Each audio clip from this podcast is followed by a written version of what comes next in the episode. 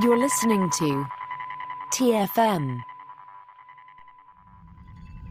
Want to join in the conversation and share your thoughts on this episode? Join the Babel Conference, our listeners' discussion group on Facebook. Just type B A B E L into the Facebook search field, and we'll look forward to seeing you there. Hey everyone, I'm Rod Roddenberry, and you're listening to Trek FM.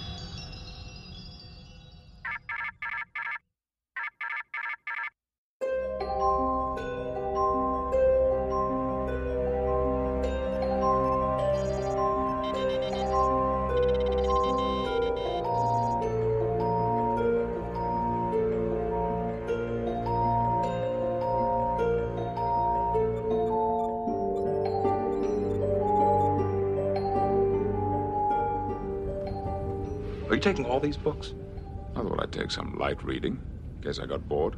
Welcome to TFM's local books and comic show. Just so excited to be here. It's a big week this week. And of course, I couldn't do this alone. And so I have with me the beautiful, brilliant Bruce Gibson. Hello, I am beautiful and brilliant and good to be here. Yes, yes, it is good to be here. I mean, especially since we have so much to talk about this week and some some really cool things to talk about. Um, and you're going to be helping me, uh, me look at a couple of comics we've got that have come out. We've got uh, Mirror War Zero, as well as the very last issue of Year Five. And uh, before we get there, of course, just want to say thank you so much to everyone who is listening. If you like literary treks, please give us a star rating and review over there on Apple Podcasts. It really does help people find the show. Uh, we'll read your review out in the show if you give us one. Of course, make sure you're subscribed wherever you get your podcast so you get the show as soon as it drops. You can also find us on Twitter at TrekFM. We're on Facebook at facebook.com slash TrekFM.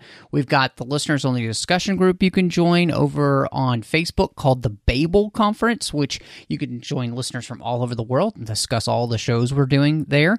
Uh, you can also find us online at Trek.fm and see all the things that are going on. We've got so many new things that are going on right now. So you definitely encourage you to check that out. And if you want to send us an email, go over to Trek.fm slash contact choose a show, choose Literary Treks, and that comes to us here. Uh, and also, want to say a huge thank you to our associate producers here through Patreon. We've got some great gentlemen. Greg Rosier and Casey Pettit, we want to thank you so much for supporting us here on the network. And if you like the network and want to make sure that great content keeps coming to you, go over to patreon.com slash trekfm and see how you could be part of the team. So, uh, Bruce, I'm really interested in this uh, year, not year zero, this Mirror War Zero issue. And this follows up some of the other mere content that they've done. Uh, I think the last thing they did was Terra Incognita. Um, Yes. And so this actually follows that up.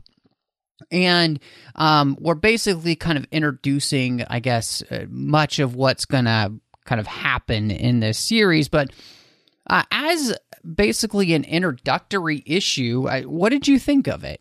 I thought it was a good introduction because it picks up where we left off with the previous series and with, you know, spoiler alert, with Reg Barkley.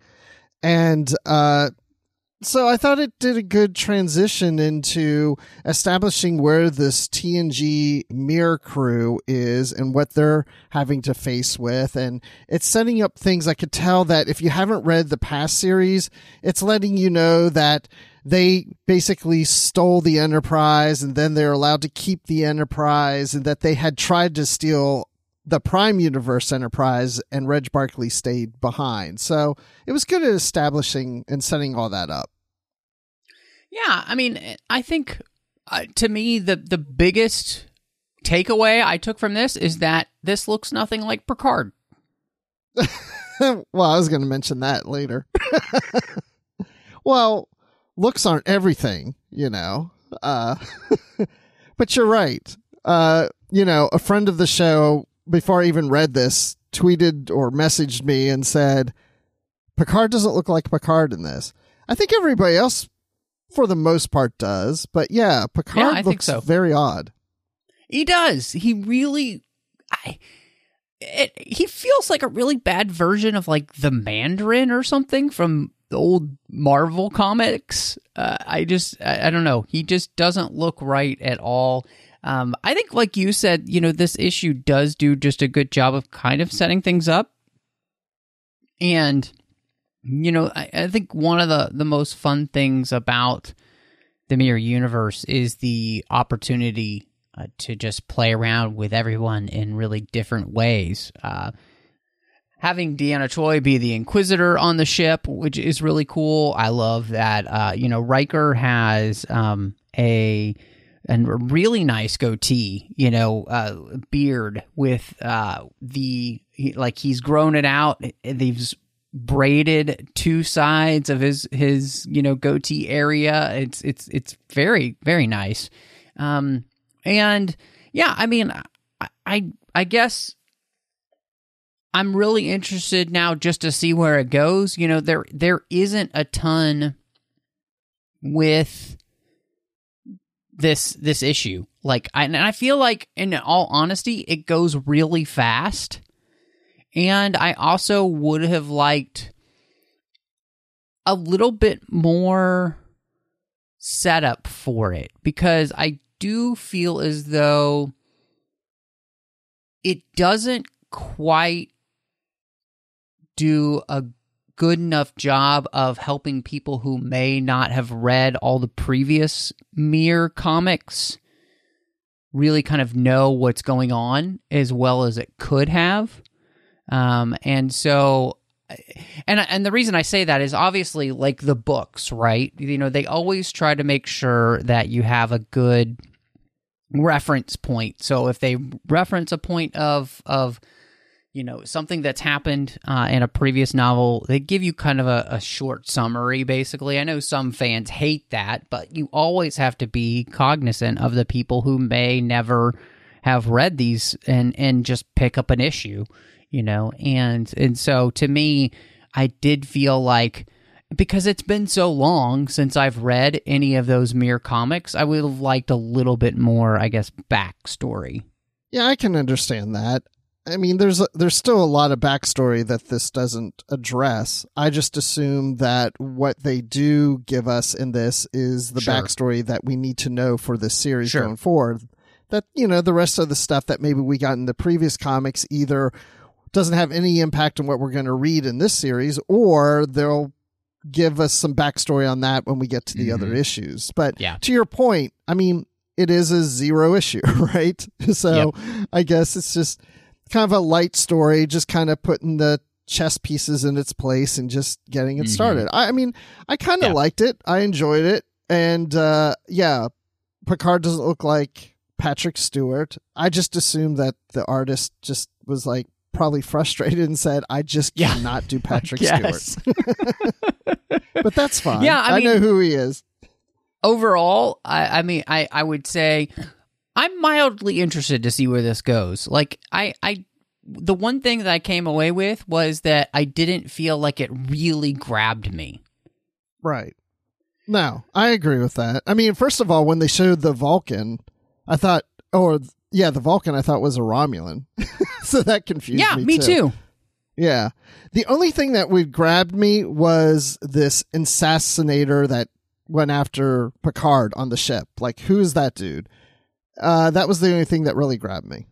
Yeah, great point. Great point. So, well, we turn next to the final issue there of year five, and this is definitely very much a wrap up issue, uh, where and, and it's kind of an epilogue, um, mainly to the entire series uh, that's happened here, and I really am interested to know what you think of this because there's some parts that I felt like I really enjoyed and then other parts that just felt like why wasn't there more of the rest of the like why hadn't the story been continued into this so that this really felt like an awesome finale? Because I to me it just felt like they're trying too hard to tie into the motion picture um, in a way that's not necessarily needed here. because that's done so many other places. And really, I would just rather have a good wrap up to the year five series as a whole. Well, you know, as you're saying that, I'm thinking of what we just discussed about the zero issue. Mhm. this issue is the end of a series, and in the same manner, it just kind of feels as if it's just setting the pieces in place as to Mhm. show us where people are at the end of the year five series, right? So, you know, we get a little bit of Bright Eyes and see that he's working, you know, with the Tholians to mend things with the Federation and Mhm. rebuild the world, and he's working with Admiral Kirk. And, and what else do we expect to hear from Admiral Kirk? That this is probably just going to be a temporary thing, you know, that he's doing. And Spock, of course, he wants to leave and do Kolinahr. What I found interesting and a bit confusing at first was Chekhov, Uhura, and Sulu because we that see them tied absolutely no sense. I don't, I don't really get it. It's like, well, and it wasn't even Uhura. It was. It oh was. no, the, that's right, were- was it? Yeah, they're Susan implying Lane. that it's yeah the woman that that he'll have his daughter with. Right. Yeah, Sulu's daughter with, yeah, that has Demora. Yeah, so it's the three of them. Yeah, it's not Uhura, but that was a little weird to me because I was like, wait, they're they've taken they're they're prisoners from Russians and they don't feel like Chekhov has done enough to represent the Russians and the Russians are treated differently on Have they ever watched the original series? But then it's like, oh, I guess it was just a test or like they were just messing around or something. I, don't know. I, was a bit confused I have no idea. because they're all like sitting around really having weird. drinks afterwards. Yeah, Yeah. that was weird. And then we have McCoy, you know, being called to duty, and he's basically like, nope. I know a good nurse that would like to be a doctor. It's like, okay. So that was real brief. My favorite part was seeing Uhura and Scotty kind of being flirtatious Mhm. flirtatious with each other because it was like you know tying to Star Trek Five: The Final Frontier, and Yeah. actually the art is pretty good too. I I I, Yeah. I kind of enjoyed that piece. I 100% agree with you. It's strange that probably for most fans that uh, be the way that I feel, but you know, I think it was fantastic kind of showing how you know, she said, "Look, the with all that we've been through, I've basically learned to not take anything for granted." And I've always enjoyed working with you. And basically, she's like, "Yeah, and I'd I'd really like us to be more." You know, so uh, I'm on uh, leave for the next three days, and so call me maybe. you know, like right. and then Scotty's looking at the Enterprise, and he's just like, "Yeah, "Oh God, you might have some competition." yeah i mean it was it was really cute. And i i do absolutely think that that was the best part of this this issue. You know i mean it was kind of interesting i guess to see kirk and bright eyes working towards the treaty with the tholians and the federation and kind of in many ways kind of answering why we never see the tholians again uh, as as a problem right we we never will will run into them. So I do I that part was not bad, but I just felt like all of um, except for the Uhura and Scotty piece, the rest of this you could have done you didn't need any of that, honestly, really. Um I would have liked a much more I, I would have liked even just more on the story with with Kirk and Bright Eyes, you know, like something. But but this just felt a little bit like a letdown. Yeah, but to your point, when you started off, you did say an epilogue, and it really does feel like an epilogue. You know, it's Yeah. just Yeah. you know, oh, and here's here's the happy ending after it ended, Yeah. and this is where everybody is. It's the love letter. It's like you know, Star Trek. Enterprise. You know, had a love letter at the end. well, yeah, I guess all in all, not not a terrible uh, end to the uh, the series, and that series is now wrapped up, and so it'll be very interesting to see what they do next in comics. But um, Bruce, I mean, we've got a massive interview coming up with Dayton in his new book, Moments Asunder. So why don't we hop to another coda? perfect. Well, Dayton Ward is here to talk about his latest book, Star Trek Coda Moments Asunder. And Dayton, I'm just really excited that you are here to be able to finally talk about this series. Well, thanks for having me back. It's been a while, hasn't it? It has. It has. And um, I can't think really of, you know, a bigger book to be talking about. Um, and, you know, I, I would just say, you know, the end is near, or is it? um, and for those who maybe you know don't read the uh, acknowledgments, and you know, uh, especially you you wrote a pretty cool um, end to the book where you kind of explained a little bit of where this came from.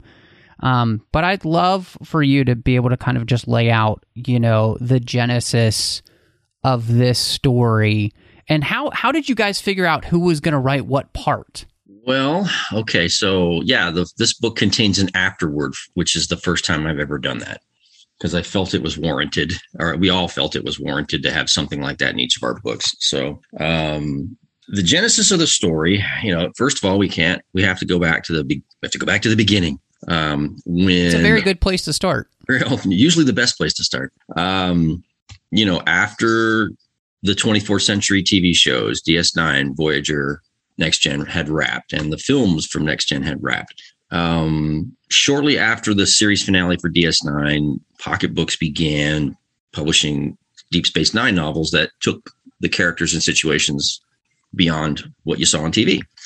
Um, relatively unprecedented in this regard. I mean, there had been next gen novels all through the point, you know, all through the time that the show was being produced, and same with DS9. But now that the show was no longer being produced and wasn't getting a follow on feature film the way Next Gen had, the the the reins were loosened, so to speak, as far as people like me, tie-in writers who were um, writing these these novels for Simon and Schuster. And over time, as the shows you know got further in the rearview mirror, and there didn't appear like there were going to be any more 24th century Star Trek, licensing and the folks at CBS, or then it was you know it was it was CBS Consumer Products at the time. They just kind of let the novels at Simon and Schuster keep going.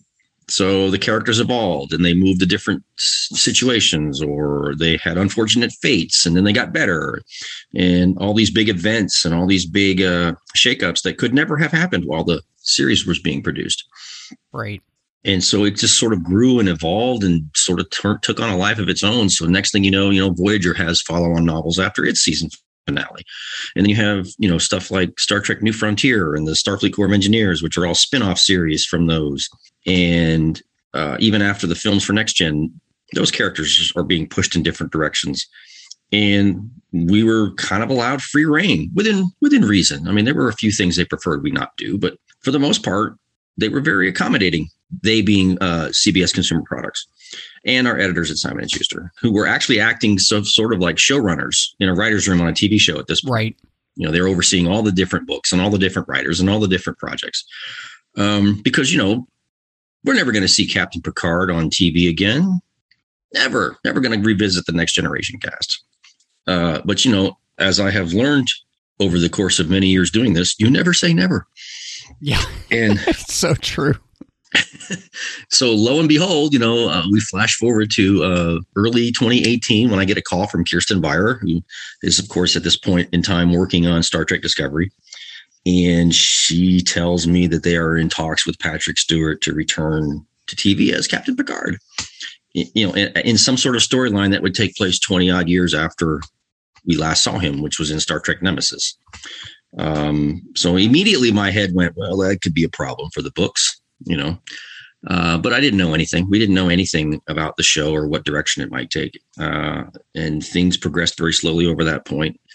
And by the time it had been formally announced and there was a writer's room and they were in pre production for the first season, that's when I got to start seeing information from the writer's room. So I got to see a document that Kirsten had put together uh, sort of, of, of, as a primer for new writers to the show that, that, highlighted all the really cool high points from Star Trek history, but also included backstory elements that they were creating to inform Picard's first season. So I had all the information about the Mars attack and all the other things that led up to you know the, the, the current status quo when the show begins in 2399. So when the Mars attack is being talked about in 2385, I'm doing the math. And of course, you know, it only takes, you know, I'm like, well, we're in 2386 plus now in the books, which means this huge, you know, paradigm shifting event in Starfleet's history is behind us somewhere. So we are already at odds with what they are going to establish on screen. And that's when the serious talks began. Um, I started taking a lot of notes. Uh, at the same time, David Mack has was doing the same thing. we were doing it independently, uh, and then we teamed up. At, we we we finally got a hold of each other at the Shore Leave Convention in Baltimore uh, in 2019, the summer of 2019, and we we talked at length about you know what this might mean for the books, and we sort of we had already been told by the folks at CBS licensing and by our editors that they really wanted to do something to align the books with what was to be on the new show. They didn't, we had no idea what that might be or what form it might take, but what we did not want to do was just simply flip a switch and then all that stuff is, you know, left hanging and we move right. on to new paradigm. So that's the genesis. That's, I mean, and and I, I loved how you talked about in the afterword. You know, obviously you didn't want to go the whole Star Wars route with what they did, where it becomes legends and people just feel cheated and in many ways and, and really frustrated because and and part of that, you know, I think the reality is, and I, I love that they recognize this at CBS is people have invested so much time in this and they seem to actually care that the fans have invested so much time in this because, you know, for many people, this is the Picard that we know um, and the rest of the characters from the 24th century, just as, you know, in Star Wars, that was the Luke Skywalker and the Han Solo and all those characters that we knew for tw- 20 some on years. And it's, it's very difficult when you've been a fan and you already love those characters, then you invest that time to just see all of that mean nothing. Um, and so I love that CBS is allowing you guys to play in this universe and be able to find a way to bring it in line with what they're doing with Picard without it seeming meaningless.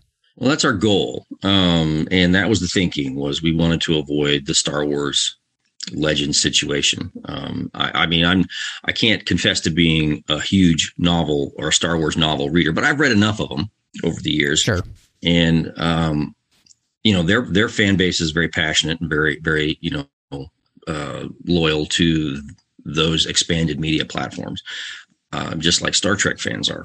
And what we probably have, it's not a perfect parallel because, you know, Star Wars had the situation where there were levels of canon and right. they, they, they told people or that you know they put forth the notion that the novels and the comics and the games and all the other narrative media that was not on screen were some form of canon and Star Trek has always been very upfront about what is and is not canon.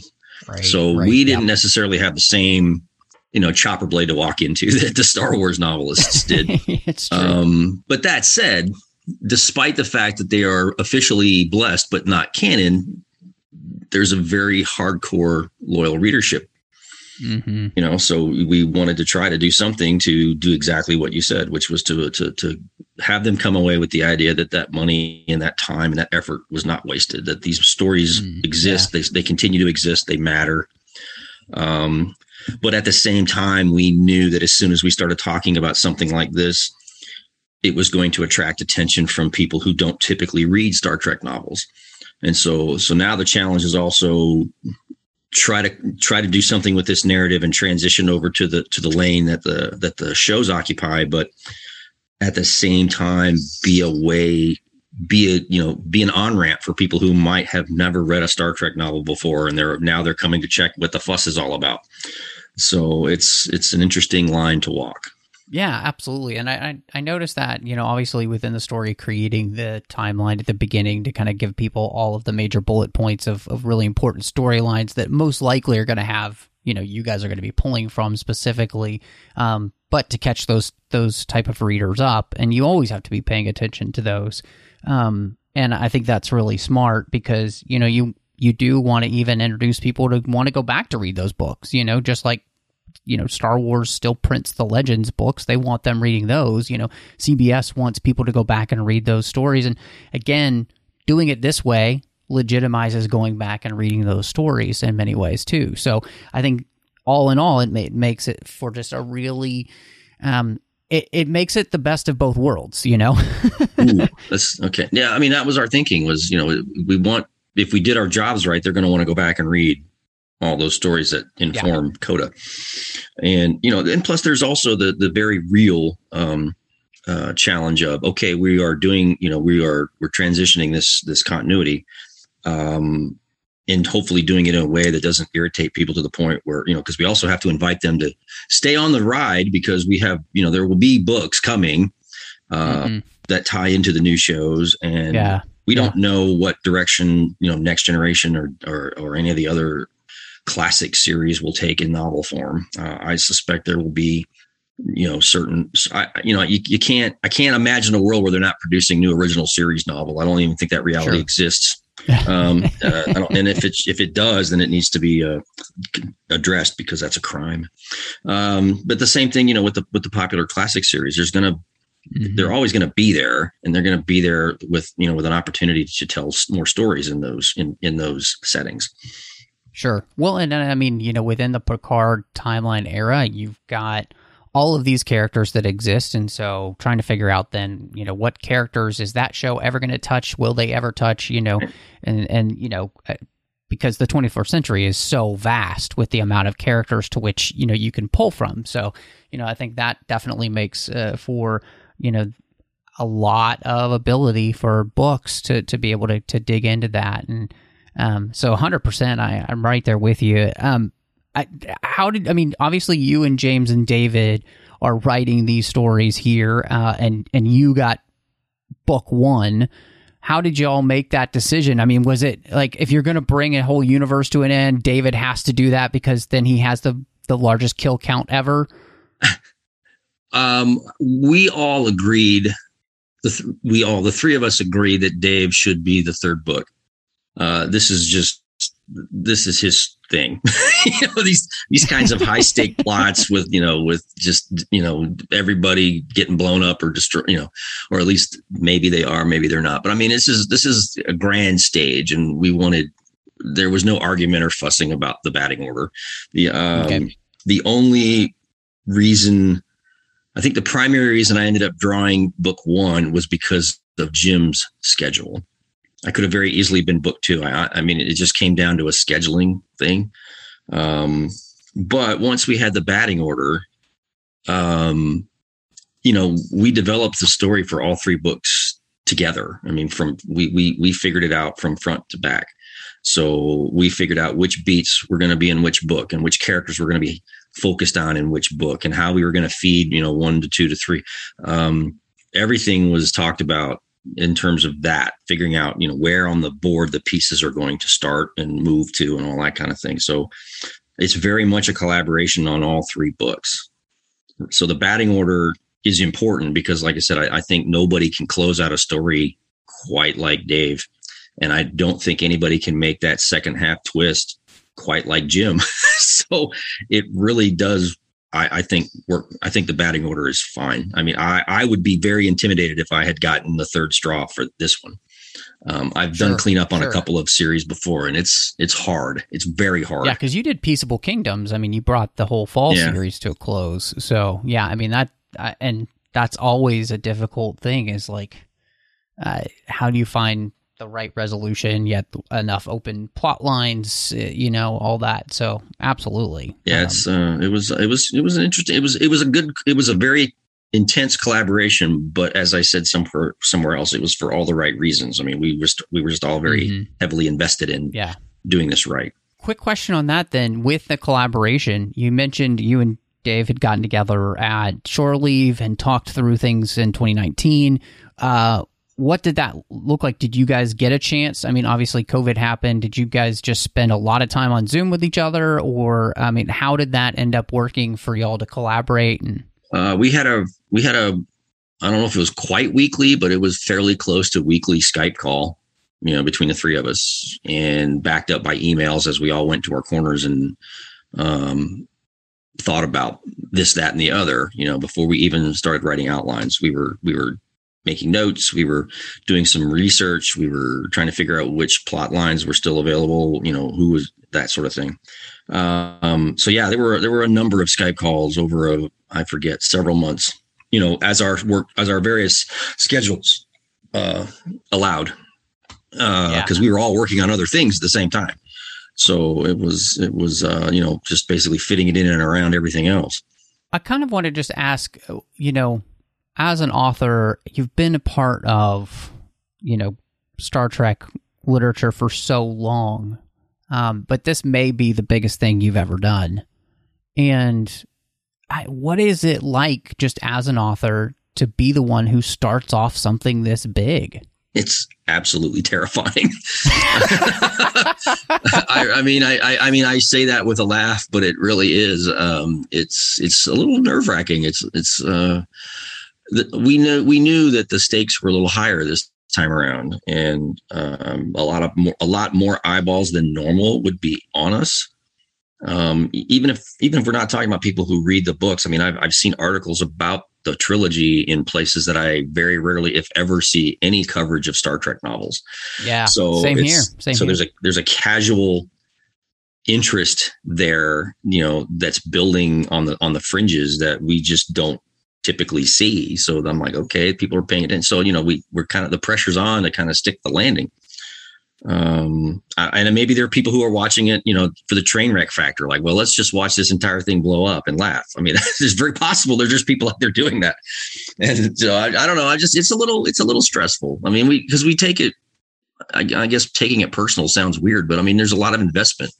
Uh, you know, you, the oh, readers yeah, have invested absolutely. all this time and money, but we've invested a lot of time and effort to build this universe. So it's, uh, I don't know, it's it's a very, weird place to be in. Well, I mean, in in so many ways, like you talked about at the very beginning, you know, when they weren't planning and it never seems like they were going to touch the 24th century again. I mean, in many ways, you be you all became the showrunners of these characters' lives, and then they've been in your hands for a very long time. And so I can understand completely why this would be personal to you because you're also fans yourselves, you know. And so I mean, that's one of the reasons I wanted to ask that question is just because, like, I I having also spent time with all of you as well, I know how much this means to you just as a fan to be able to get to do this and I think that's something that is really special and has made this special. Um, and I can feel it from you guys when we talk, and and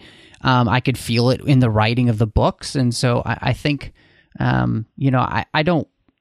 I guess what I'm trying to say is I don't want people who are listening to this interview and or read the books forget that this means something to you guys too. This is not just a paycheck.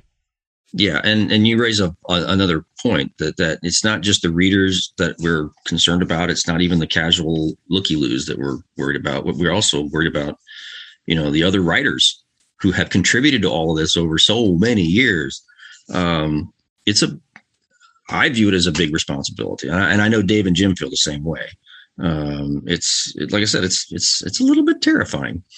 Yeah, hundred percent. Well, and I think you know, I guess I would be worried too if you didn't feel that way. You know, I, I think that also just shows the legitimacy of, of the way you guys um, feel about this and how seriously you take it. And and so uh, I think to me that's comforting that you feel that pressure. So um, these have never been. I've never written a Star Trek novel just for the paycheck. I mean, that's that's a that's that's not a reason to write any book, let alone something like this, which is means a great deal to so many people, and it means a great deal to me. Mm-hmm. I've been a fan since I was, you know, practically out of diapers. But, yeah. um, but yeah, this, like I said, the, it was a little bit. There was a little bit more of that this time around. There was a little bit more. Mm-hmm. Felt like there was a heightened responsibility this time around. Yeah. So one of the things I'm really interested in, and I obviously know that there will be things that you can't go into with this question, but the Devidians and, and using the aliens from Times Arrow. Um, and their plan is fascinating. And, and in many ways, I've heard it references like, you know, Crisis on Infinite Earths, you know, uh, or on infinite universes, really.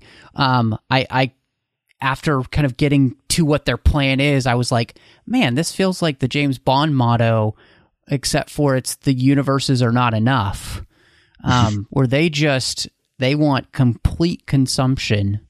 Um, for their own benefit, except they don't really seem to have any lives. So I, w- I I'm fascinated, like when, as you guys are trying to figure out the story, where does it come from to like this is the right alien species to use, especially in this first book? Well, I mean, it was we were looking for a threat. You know, we were looking for for something that could pose a threat on on on on such a scale. You know, based on the on what we had to do with uh, with with the, with the books.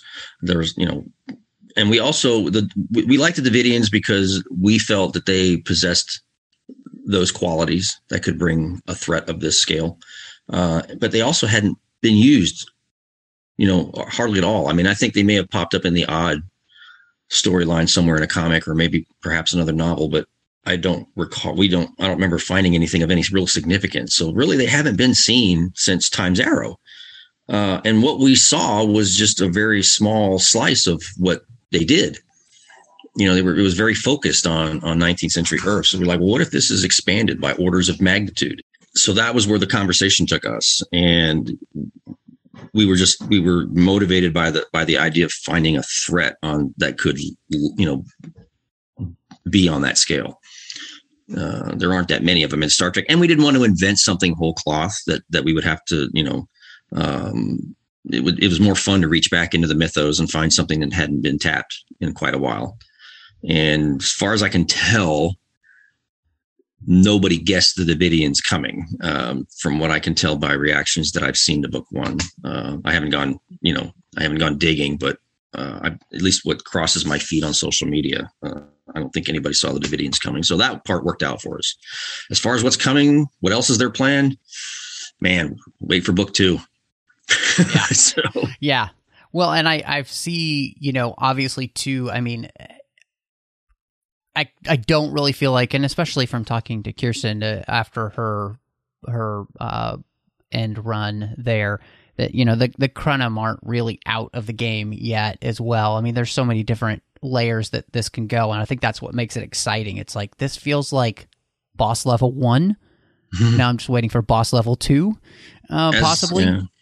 As I said to somebody, because they were they they they had hit me on Facebook or something, and they said that uh, you know the book left me drained. I was I'm I'm worn out, but I'm ready for book two and book three. And I'm like, I want you to understand something that book one is arguably the uh, the lowest intensity setting story. you know, um, it's sort of like a roller coaster ride. You know, I'm, I mean, it's like I'm the uphill climb with one or two really crazy turns at the beginning of the ride, but there's this all this track is still out there, you know, waiting for you.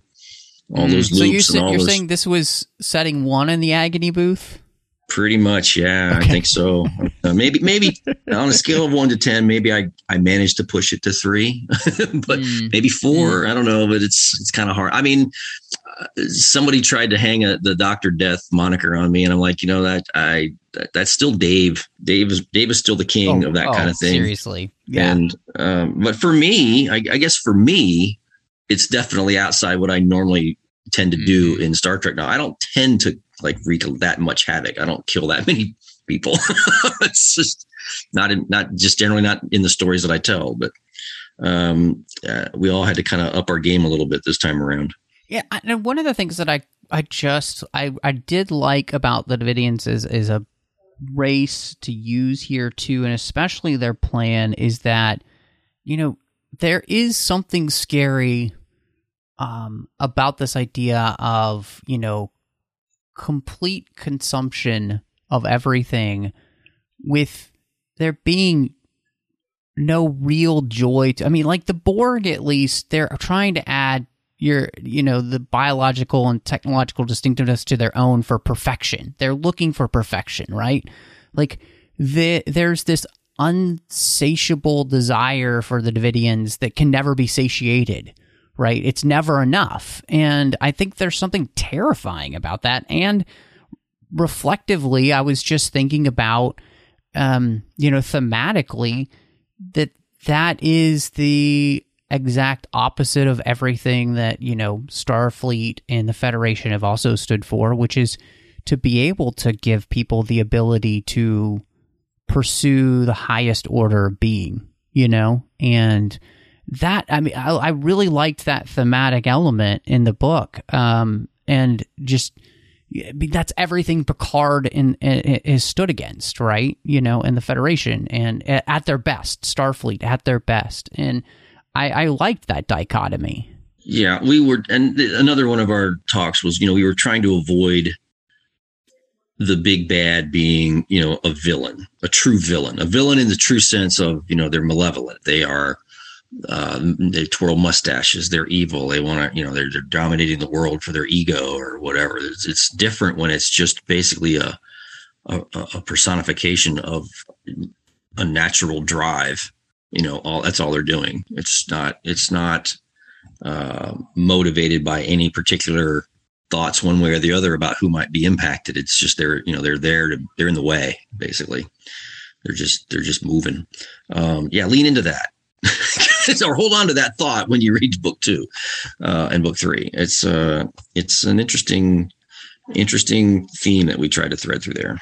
Yeah, absolutely. And and I think another thing that was really interesting obviously is that, you know, the loose ends that you have and specifically you were able to tie into obviously a big kind of like hanging Chad from Headlong Flight um where you begin to answer the question of, you know, what Tarek had seen and what was kept hidden. And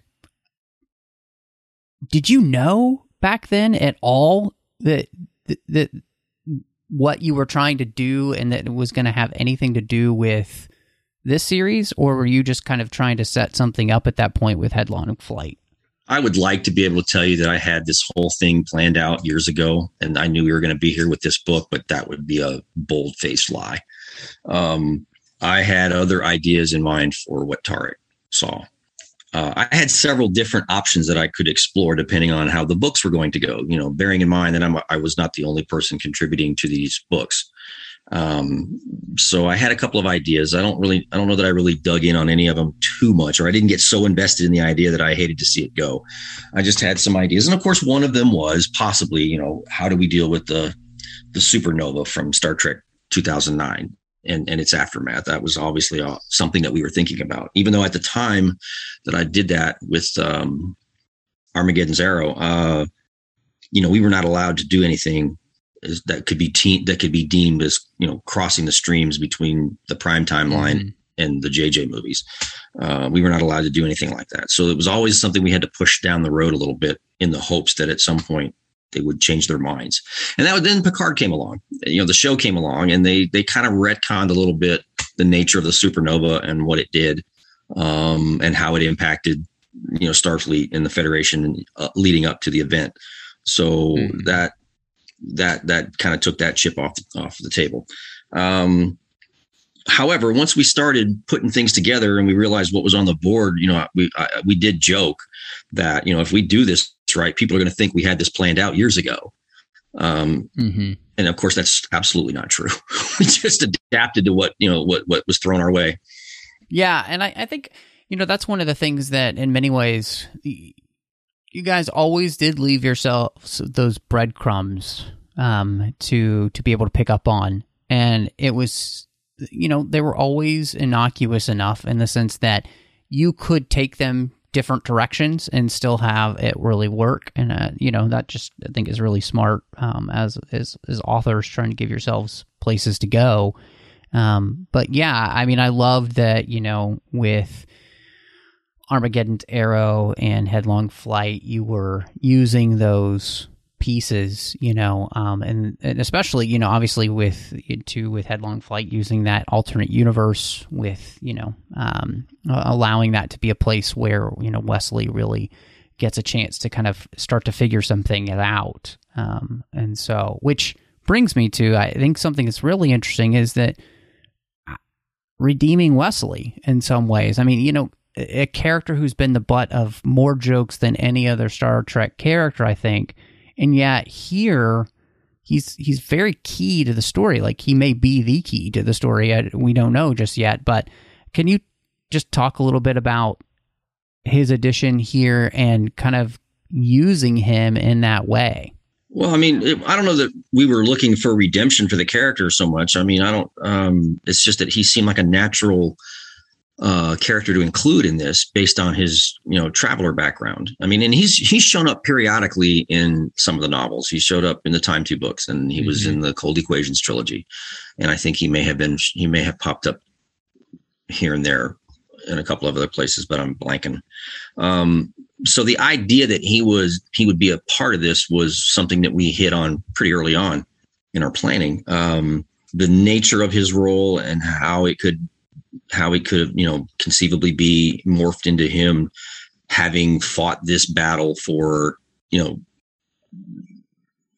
hundreds of years subjectively from his point of view because of the way he can move through time and space uh, was an interesting notion to play with. Uh, and just like so, if you've read the book, you know that there are there are a couple of different versions of Wesley, you know, in yes. my book. Yep. And so you will see more of that kind of thing in in in the in the other books. Uh, Jim leans really hard into it. Actually, uh, that's that's as close to a spoiler as I'm going to get. Is if you liked Wesley in book one, or even if you didn't like Wesley in book one, be prepared to see more Wesley in book two. Um, yeah, it was uh, it was just it was just it just it was felt fun, and um, you know, if if even if people don't particularly care for the character of you know, Wesley Crusher, I think fan consensus is that Wil Wheaton is a pretty cool cat. Mm-hmm. so if this had been shown on film, if this had been shot on film, you know, the idea of bringing him in to play this role on film was kind of fun. Mm-hmm. Well, and I, I mean, obviously, I love the the whole older Wesley character you know, and and there's some Doctor Who elements in there. It also kind of reminded me of you know the Galadriel quote in the Lord mm-hmm. of the Rings about the the long defeat. You know, like uh, this battle that just has been raging uh, for a long, long time, and and you know you may eventually lose, but it it's the battle is still important, and like all of those type of things. So like I really enjoyed the two different versions of the character, and especially the way you know our quote unquote younger Wesley is let on a journey by the older Wesley to try and fix the mistakes he couldn't fix, you know, and, and right. do this right, hopefully. And all of that was fascinating. And, and again, you know, you're playing with time. And so you have nothing but time to bring in characters from all these different universes in the same way that, again, like a Crisis on Infinite Earths where you can play with characters from uh, a, a myriad of universes. Maybe a mirror universe may even show up. Who knows? But you know, I you you have it all at your fingertips to play with, and and why not? Really, at this point. Um, it's funny you bring up Doctor Who because, um, at least for me personally, I don't know. I don't know that Dave or Jim. Well, maybe I don't. It's possible, but in my head, I was playing with the old man Wesley. In fact, I think I even called him Old Man Wesley in my outline. Mm-hmm. And then, you know, my thinking of it was it's very similar to the War Doctor from Doctor Who. Yes. Or, and not just in isolation, but also, you know, there are elements of um, what the Doctor may have done during the Time War with, you know, with the with the mm-hmm. Daleks, and yep. you see a hint of that in Christopher Eccleston's one go at Doctor the Doctor in the day like in the Dalek episode, and then you you see the other stuff with the Day of the Doctor, and th- those are all you know episodes of the of the different series there that I really enjoyed. Um, I, they, mm-hmm. I'm not saying we we we took a we took a page from them, but they were definite inspirations. Sure. Um, I, mean, perhaps even less so than the whole. I mean, I see Crisis on Infinite Treks bandied about, but I I, I want to say it's probably a little bit more the other way. Doctor Who and um, and the other examples, and, and even maybe a little bit of Avengers. I mean, people were saying this is you know Star Trek's Avengers Endgame and I'm like, well, there's perhaps, you know, with the with the size of the you know the scale of the threat, perhaps, but uh, um, yeah, I mean, there were a number of things running around in our heads while we were trying to put this thing together.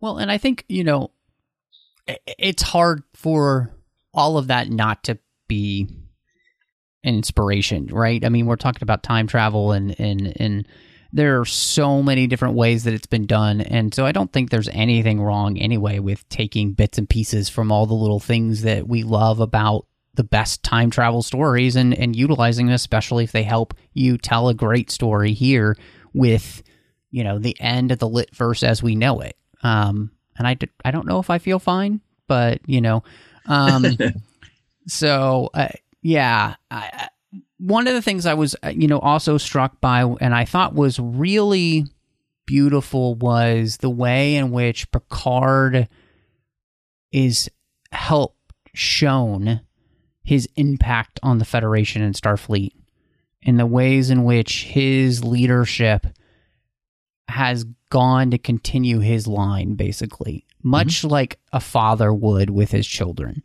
And Picard never wanted to be a father, but of course, he is a father in this book and has become one.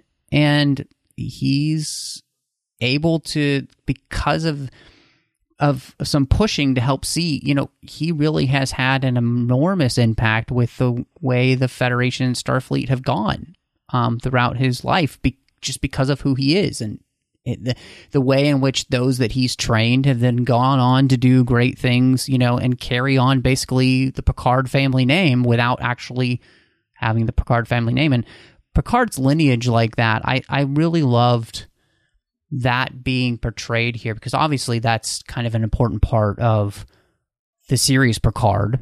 Mhm. Um, and I just thought it was really beautiful here because he truly has had such a massive impact.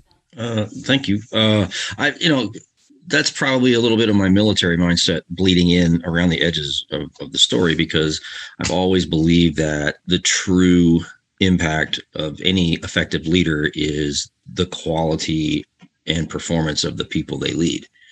So if you've done your job right as a leader uh, to develop those subordinates, um, you know, you're no longer the most vital cog in that machine they, they can carry on without you. They can they can accomplish the mission if you're not there. Uh, they can step up and fill the hole that you might you know leave behind for any number of reasons.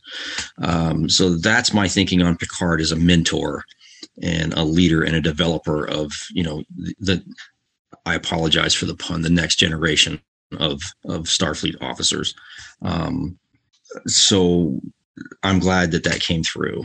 Uh, I, I always felt that was a, a part of his character that kind of got short sheeted on TV. Uh, you saw glimpses of it every once in a while, but um, I think we tried. We've not not just me alone, but I mean, uh, several authors have tried to, to to develop that aspect of his character. That he's more than just a captain. He's a mentor. He's a he's he's he's someone who uh, you know pushes pushes those elevates those around him or you know as sub, the subordinates around him to to do better to do to do to do their best Yeah, I mean, I mean, and and I think that's the thing we all love about our favorite captains in Star Trek and the way that they. I, I think I love the way you said they elevate those around them. You know, you you think of the way Archer does that. You know, you think of the way Kirk does that, and Picard and Sisko and Janeway, and they all have their own ways of doing that, and yet each of them, in their own way, um, makes the people around them better and uh, you know Picard has been at this so long. I just loved the moment to be able to reflect before everything you know hits the fan.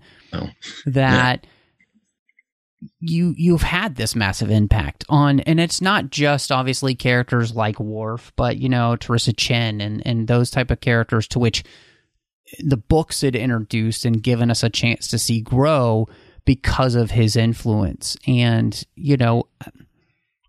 I think that's an important thing for us to remember as well. And one of the things I came away thinking of, you know, as I get older, like what is the impact I'm having on those around me? And is it a positive impact or is it a negative impact? And I, I thought, you know, that's a beautiful theme here because as we think about the idea of like, um, you know, time's predator coming for everyone here in, in this story, um, you know, or Soran saying time is the fire w- which we burn. You know, Picard's thought of, you know, it's it's what we leave behind that matters. You know, it's how we've lived um, that makes all the difference, and and that really, I think, to me, came through in this book, and I think it was a nice um,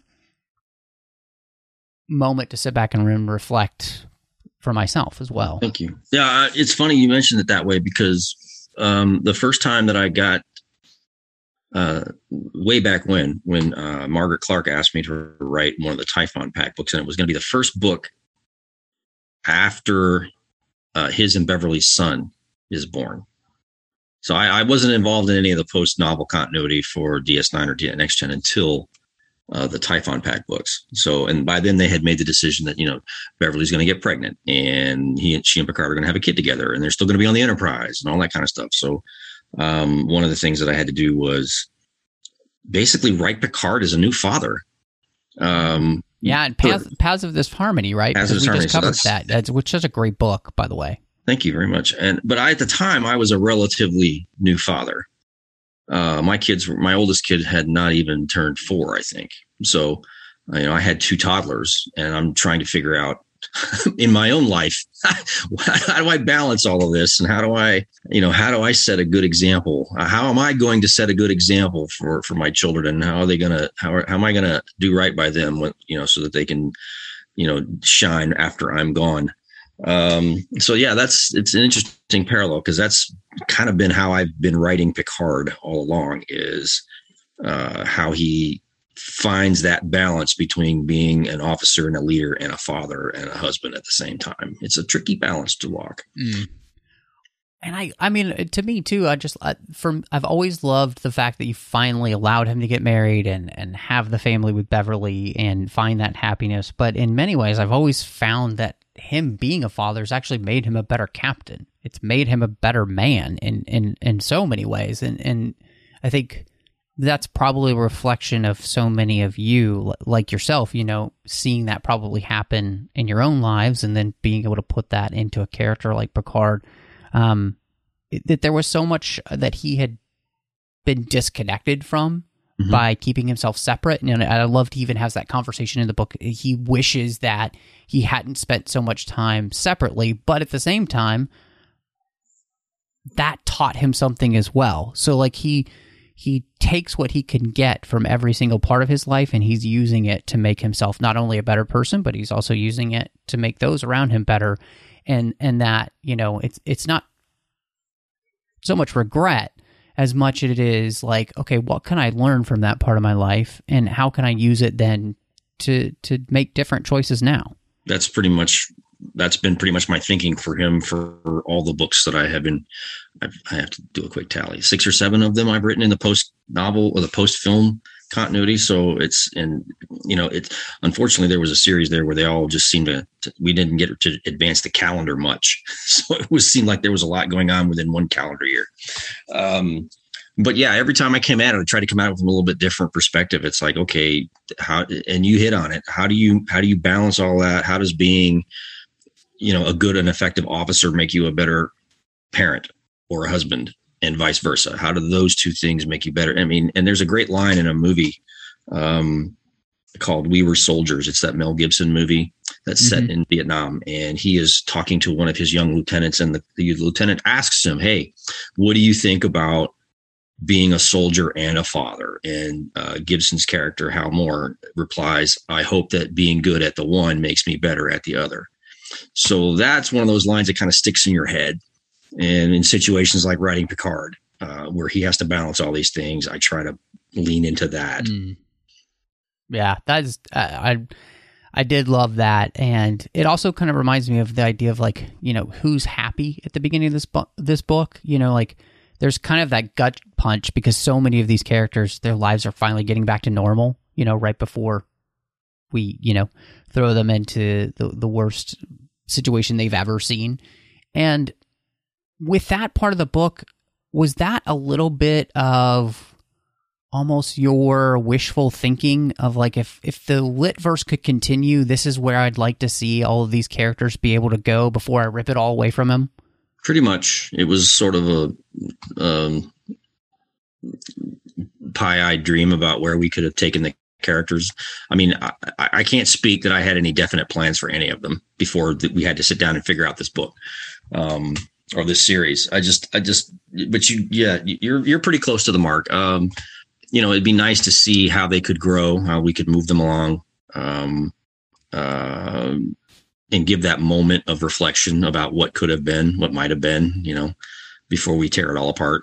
Um, it's it also adds a little bit of a human element. I mean, uh, not to not to disparage any of the non-human characters, but it adds a little bit of humanity to the to the situation uh, before we get on the roller coaster ride uh, of the of the of the main narrative. Uh, to kind of take a pause and see where we are with these characters because so much has happened in the books in such a very brief span of time. If you actually lay it down and look at it, it just seems like we don't have a chance to breathe and and and um, just be with these characters for a little bit before we put them through their paces yet again. Um, and for me, it's it could very well be the last time I get to write these versions of the characters. Mhm. You know, Yeah. Um, so Yeah. because we don't know what comes next, and you don't know what comes next in book two and three. So who knows? yeah, uh, so it's true. it's, you know, it's just um, yeah, it's just a different, uh, you know, just kind of moving the pieces into position before we before we start, you know, swiping at the game board. I guess. hmm Yeah, just tossing it. Just, uh, okay, I'm- they're all I I'm want out. now. Now smack the board. Yeah. well, and that's that is one of those questions too, like with who lives and who dies, and you know, obviously you mentioned there are a lot of people that end up dying in here uh, in the book, or do they die? I mean, that's really I think a question. Uh, but I mean, I tweeted at you. I was like, "Damn you, Dayton Ward! damn you!" Because you know, for me, Ezri Dax is one of my all-time favorite characters in Star Trek, and I, I just that hit me so hard when she died because I was like, "You're taking Dax away. Please, please let her return somehow in like book two and three, at least so I can spend some more time with her because I love that character." I, I guess we're, we're at the point where we're into spoiler territory for book one. Oh yeah, oh yeah. We, We mean, didn't even stop that we for a haven't been there. warning. Yeah, but I was going to say, um, you know, it was uh, it, it was an interest for me. It was very interesting because I have never done that with any of the canon characters. Um, I had no particular desire to do that before, uh, and uh, you know, you still have to read books two and three. So I'm not, I'm not defining anything. You never know. You never know what's going to happen. Could get worse. Could get better. We don't know. Um, but given the given the type of threat they were facing, um, uh, you know, we all agreed that we really need to to land some solid punches early on to to demonstrate that we're not screwing around here. This is serious. Um, but as far as how things progress in books two, two and three, you're just going to have to read and see what Yeah. happens. well, I mean, Um, because you did the same thing with T'Ryssa too. I mean, who's been a fan favorite since she was She's- introduced. actually she's probably i I mean uh, there's no probably she's my favorite of the you know the the, the relaunch characters that were created for the Mm. books for the enterprise crew she's she's i loved playing her off Picard i have always loved playing her off Picard in particular uh, the dynamic that they have um, it's been one of my favorite things about writing these books she's I don't know that he sees her as a, as a, as the way he used to be. Uh, I just think he sees the potential. That's you know once you get Yeah, past the yeah. facade, it's there's a lot of potential there. And again, there's also that mentoring relationship and that not quite not quite a father daughter relationship, but there's definitely a mentor relationship there. Um, I always I used to tell people in other interviews that I equated their relationship earlier on with um, the way that Jethro Gibbs and Abby Sciuto from NCIS used to play off each other. Mm, He was very tolerant of her rather unorthodox methodology and way of Mhm. doing things and, and in a way that he was not with the other characters.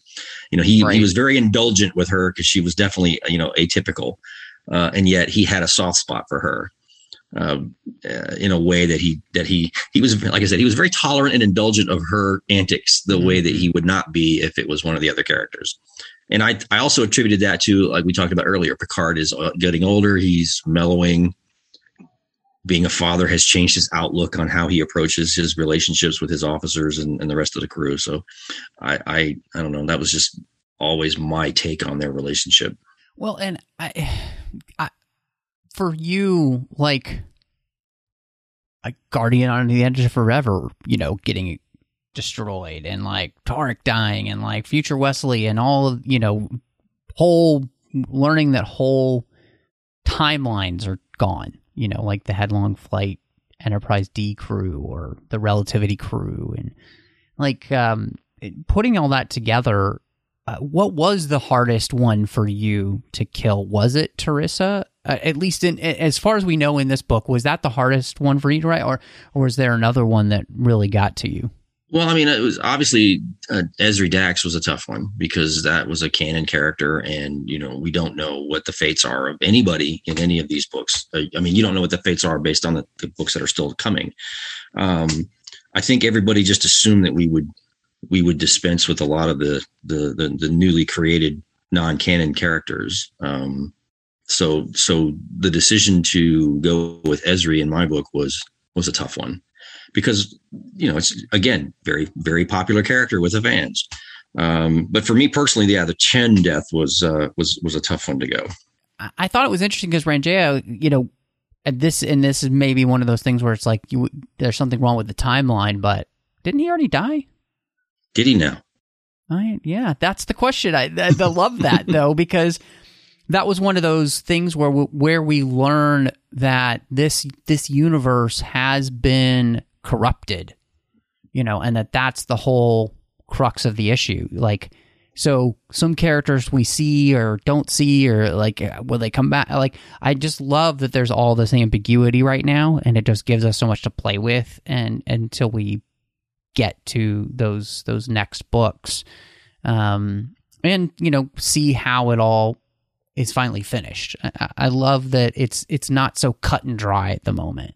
That's the idea. Uh, I, like I said, I'm, I'm, you know, I, I, I, joke about it. I'm the lowest level intensity setting, I think, but I think you'll agree with me in a month or so when you've had a chance to read book two that uh, the ride is in full, is moving at full speed. You know, by the time you get done with Jim's book, uh, just, speed. There is just so much going on, and there are facets to this story that have not even been hinted at that you will see in books two and three. There are just entire facets and, and and and other angles coming at you in the other books that are just it's mind-boggling how many moving parts there are in the story. And um you know it's amazing that we were able to do what we could do in these three books. Uh, it's funny the original plan that we had hoped for the big you know the big dream project was that there would have been more books to this.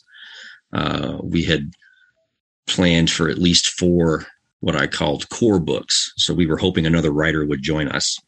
Uh, and, and, I think we, we, had our hearts set on Una McCormack being part of the part of the fun, uh, but her schedule uh, did not allow for that. And then the other thing that I had put forth uh, as an idea was that we would do a couple of setup books where they would present themselves as you know standard next generation or DS9 adventures but by the time you started reading the actual core books you realized we had already moved pieces in you know onto the board without you realizing it. It was sort right, of like a right, stealth prequel you know? And um, so i had we had grand plans that uh, that didn't work out but that's the way that goes. Um, yeah that's so, I, I guess that that just fascinates me because i was just thinking about you know the way in which obviously you know the Devidians are uh, all after you know these these characters to which you know can have an influence on time.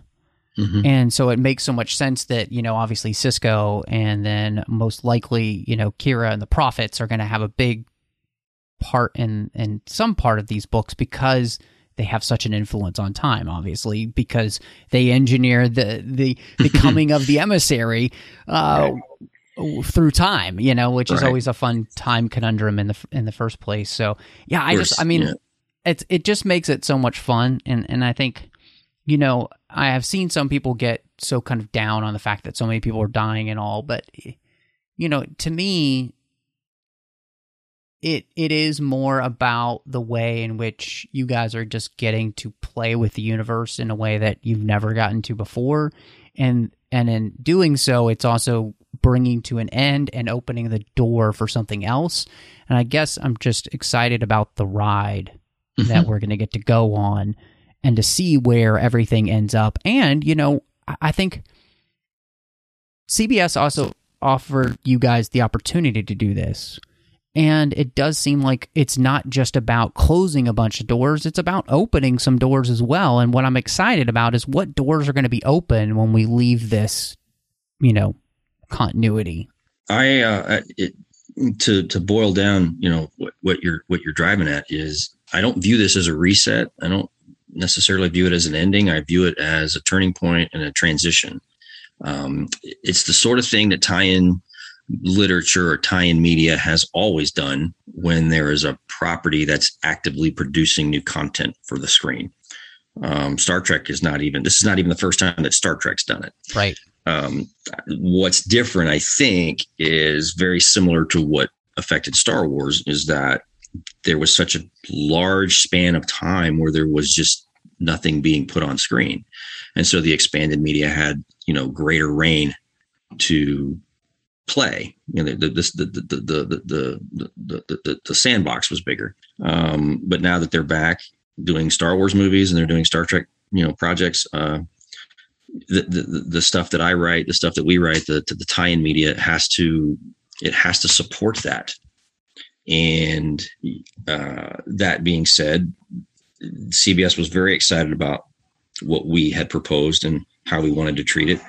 Um, they were always in our corner. In fact, that you know their their their cat their mandate along with our editors at Simon and Schuster was basically go for it, swing for the fences. Um, let's see what you got. Um, so it's yeah, I, I, think it's unprecedented in in the fact that Star Trek went for so long uh, with this uninterrupted evolving and expanding continuity that was allowed to you know create or be created. Um, that's what's that's what's probably making people take take stock of wow they can't I can't believe they let them do that for all those years. Um, that's unusual. I think Star Wars is probably the only other property that's had that kind of freedom for that kind of time. But even then, I think Star Wars leash was a little tighter than Star Trek's in terms of what they could do in the books. Um, I think there was always it was always a question of when, not if, if there was going to be new Star mm-hmm. Star Wars movies. Yeah. Uh, when I mean, just when I think about you know the impact on you know uh, Deep Space Nine started it all, and Deep Space Nine was always my favorite, and then just where all the characters ended up. I mean, I, you know that's absolutely I think correct in, in just what you guys were able to do, and I, think the question that I'm I'm wondering, and this is obviously not a question I've really ever asked an author, but how are you feeling? Like with all like it, it, just because this is such a momentous moment and and how are you feeling now that your book is out and and at least for right now you know until we figure out where it's going like this is it with this part of the universe tired um it's been a long time coming i mean you know we've been working on this thing for for i mean if you really go all the way back to the very very beginning when we first started sketching notes out i mean it's well over two years um, that we started talking about the possibility of something like this. And then, you know, the pretty well two year window where we started talking for real. Um, so after all of that, you know, I'm kind of relieved that it's on the shelves and it's out there. Uh, and I'm excited for books two and three because I really just, you know, it, it while we were reviewing each other's manuscripts, I, I had to joke once in a while to Dave and Jim that I got so caught up in what they had written that I had forgotten to, you know, make notes. I had to go back and reread because I'm like, you guys just sucked me so far into the to the storyline. I forgot to do my job uh, and make sure that everything was syncing up and you know we weren't uh, out of step with each other. Uh, I'm excited. I think uh, it, it's uh, it's it's going to be a lot of fun to watch the reactions. Fun is probably not the right word because it's not like I'm gleefully excited about you know some of the stuff we're going to put you all through um, but it's it's satisfying to see this all finally come together and finally get put in y'all's hands mm. so that you can read it. Yeah.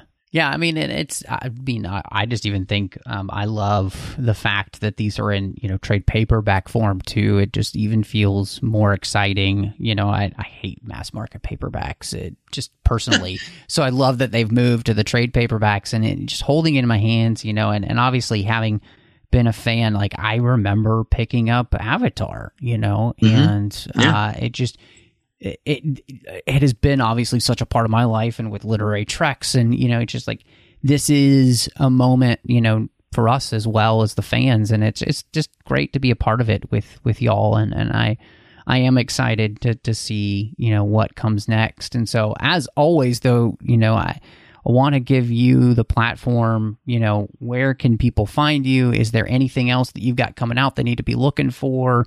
Um, what else are you up to these days besides you know ending a Star Trek universe? You know, uh, you know the the little things. The little things. Uh, well, you can always find me at DaytonWard.com. Uh, that's where my my home base is, and you'll find a blog there that I tend to at irregular intervals, and then links to social media. Um, you can ask me questions via any of those conduits anytime. Uh, and I'm happy to, you know, if I can't, if I can't answer it, I can fake it, or I can at least point you in the direction of somebody who's smarter than I am. No shortage of those people. Um, what am I up to these days? Well, I'm still doing my consulting work with uh, CBS or Viacom Consumer Products, uh, Viacom CBS Consumer Products. Um, I'm consulting on a variety of things dealing with uh, extending the narrative. So you know co- books and comics and games and uh, interactive experiences and anything that it can extend the, the, the storytelling for Star Trek into other spaces besides on screen. Um, I'm still writing on stuff. Uh, I just recently helped with a with a project for Modiphius for their Star Trek Adventures role playing game. It's just now coming out. Uh, it's an entire campaign setting that we created um, called the Shackleton Expanse, and it's a hefty 360 odd page hardcover book that you could probably kill somebody with if you swung hard enough. um, I have a few other things in the fire. I've been doing some short story writing with uh, my writing partner Kevin Dilmore. We've been having a lot of fun doing non Star Trek stuff for different anthologies. Uh, just recently finished writing a space western with him that, that is currently with its editor getting pounded. Um, we'll have we have a couple more of those in the hopper, uh, and I have a couple of the projects that I've not been able to announce uh, as far as what they are or who they're with. But stay tuned. I always have something going. Yeah, that's great, man. I'm definitely excited to see you know what uh, doors this will open for, for all of you as well as we move forward. Obviously, you know they're they're still writing um, you know books within um, you know Picard and, and Discovery, mm-hmm. and, of course we'll have uh, uh, Strange New Worlds coming out for you guys. Yep. I'm sure to be able to play with as well. And who knows what will happen with uh, the series is um, you know whether it's Enterprise, Deep Space Nine, Next Generation, the original series, you know Voyager uh, inside those series as well. Who knows what's going to happen there? So I mean, there's there's so much still there. I just can't imagine a world without new original series novels. I just can't imagine that we we've seen the end of those. Um, I, I, just it just seems like it would be weird. I mean, I've been buying original series novels since they were, you know, ninety five cents or a dollar mm-hmm. twenty five cover price. So you know, uh, I go back quite a ways longer than I care to admit out loud. so um, the other series, you know, there's always a potential there, whether it's comics or games or uh, novels. I mean, uh, I think Star Trek and its different flavors are, is evergreen. Mm-hmm. I think as long as there's going to be. Star Trek, there's going to be Star Trek novels of some kind. Now, now if we could just get like lower decks novels, you know, like- you know, I, I wonder if no a lower decks novel would be the the, the, the, literary equivalent of a Saturday Night Live sketch. You know, it's like it overplays the yeah. joke and it stays too long. you know, it's like I, I, love Saturday Night Live, but you know how those sketches sometimes can drag on past the point of being uncomfortable. Um, yeah, I can. I just uh, I, I, wonder if I wonder if Lower Decks is that kind of animal where a conventional novel uh, yeah, that's that's work. a good point. It might work better in a comic setting. I, I think it think. might work better in a comic, so, or if we can find some yeah. way to flip the pair, you know shift that you know just to flip that idea on its head. You know, um, I I really don't know how you approach a lower decks novel. Yeah, uh, that's a good point. I guess if John Scalzi wanted to write a Star Trek novel, it would work that way for him. Mm. Um, oh, I know yeah, he already wrote yeah. kind of sort of a Star Trek novel. Yeah, red red oh, shirts yeah. Red shirts.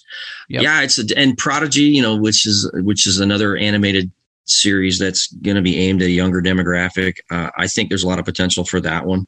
Um, it's animated but it's not at all like lower decks. It's a completely different animal. And I, I love it for the fact that you can watch this show and you don't need to know anything about star trek.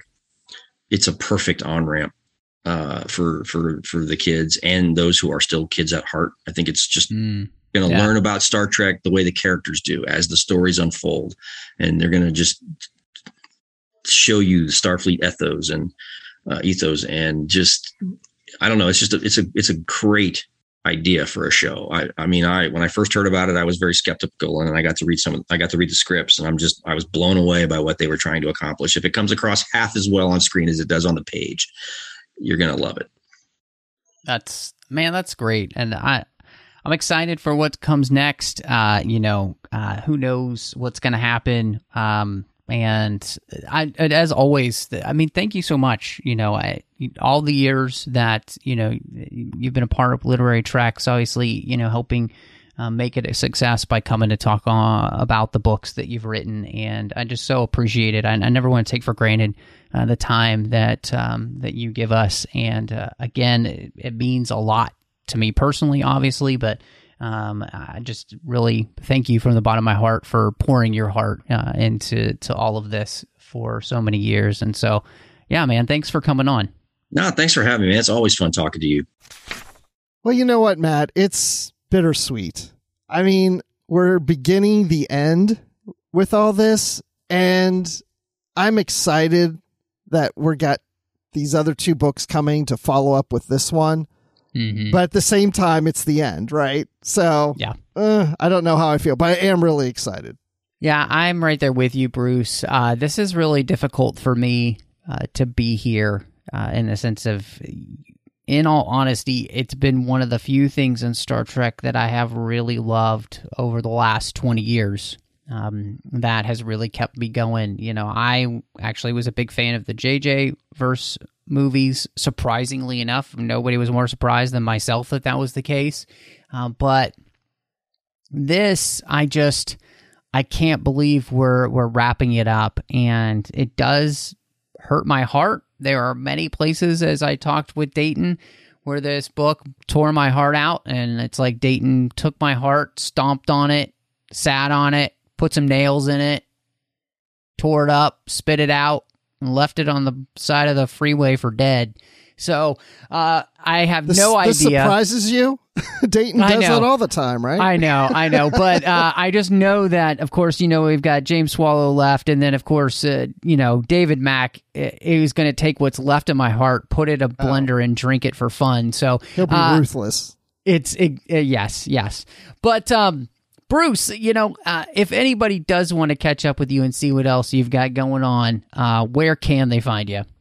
I'm on Twitter at Admiral underscore Rex. That's Admiral with the underline Rex. Uh, you can also find me on Goodreads. I should mention that more often, but I am there and of course in our Goodreads group of literary treks.